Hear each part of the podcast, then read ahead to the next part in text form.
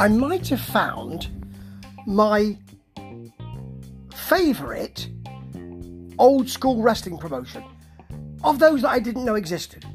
Well, I kind of did know it existed because, as I've seen with another post recently, somebody who said, coming from the UK, the first US wrestling promotion I saw was a small promotion out of Boca Raton, Florida, called the Global Wrestling Alliance, the GWA.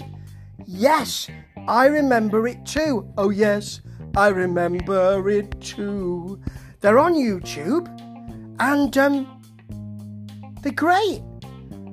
They're from the late 70s. I'm going to watch all of them. I'm going to report on all of them, whether you like it or not.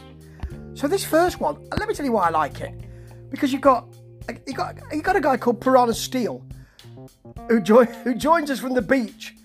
Piranha Steele is from the Diplomat Hotel, which is a packed venue, and Bobby Brooks with Rebecca Rockwell. We've just seen them. They're married, but they're getting into, they're not harmoniously, it doesn't look like, versus Soul Man Alex G. And I remember watching this show with my friend Dave and Soul Man Alex G dancing to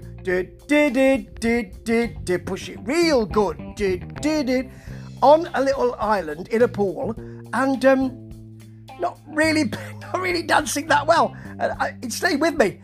And here he is, finely muscled. Bobby's not so finely muscled. You got a Bobby Brooks slam and arm drag, then a Soul Man Alex G arm drag and hip toss. They're mirroring each other. Big Brooks clothesline leg drop. Then he goes to the eyes. There's a ref bump. I didn't mind. Rebecca gets on the apron, tries to hit the Soul Man with her purse, which is loaded, of course, misses and hits Bobby, her bow. The ref comes in, or the ref comes to, should I say, and Soul Man gets the pin. Then we've got Patrick Schaefer, who is the GWA commissioner, or, GM, doing a report. You wouldn't usually get that, would you? There's going to be a tag team tournament, or a tag team tourney. Another reason why I like this, the Malenko brothers. The Malenko brothers. Great, isn't it? From Russia with hate, apparently. More of them in a bit. In fact, more of them now. The Great Malenkos, they're called. It's Dean and Joe with their dad, Boris, of course, the Great Malenko. And they're fighting El Tigre and Dave Perry. I wonder how this will go. The Malenkos, superb tag team wrestling. Fantastic. Early on, a Tigre arm drag, Joe Bales. Then there's a kind of Dean clubbing blow, spinning side slam, a leg drop, a nasty Samoan drop from Joe. And then a Malenko double superplex. They won't pin him because Dean wants to hit his pile driver. They're nasty. I loved them.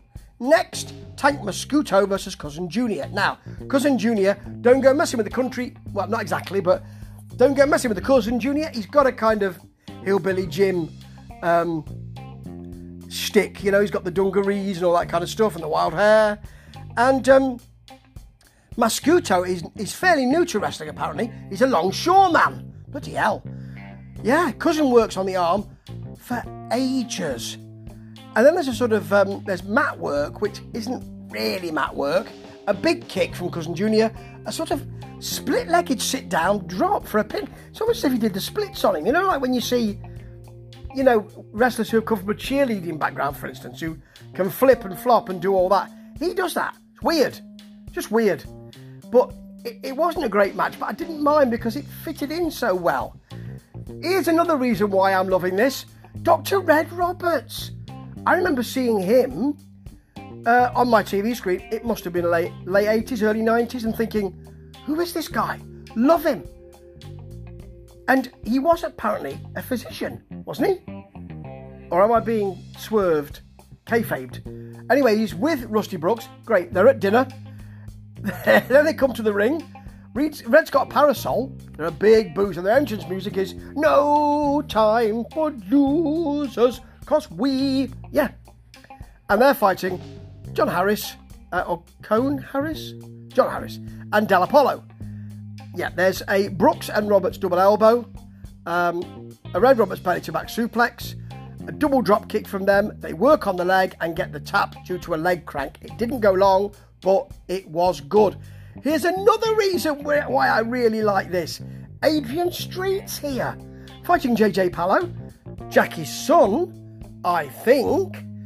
And you've got the Adrian Street music, Imagine What I Could Do to You. Great, love it, I just love it. The crowd loves Street. He does the skipping, with JJ Palo thinking, what's this? Then a lip lock, oh yes. The leg lock, after a lip lock, a leg lock. He bridges back from that, it's lovely. He knows what he's doing in the ring, he knows just how to get that audience going. Big Palo forearm, and then a running forearm as well. But Street lets Palo run into the ropes, come back, ties him up, bridges to pin him. I've never seen that much before. Well, I've seen it, but not much. He just kind of used his impetus to roll him up, pin with a bridge. Beautiful. And what a great federation. It didn't last for long, is my understanding, but I'm going to watch whatever is there. Ta-ta.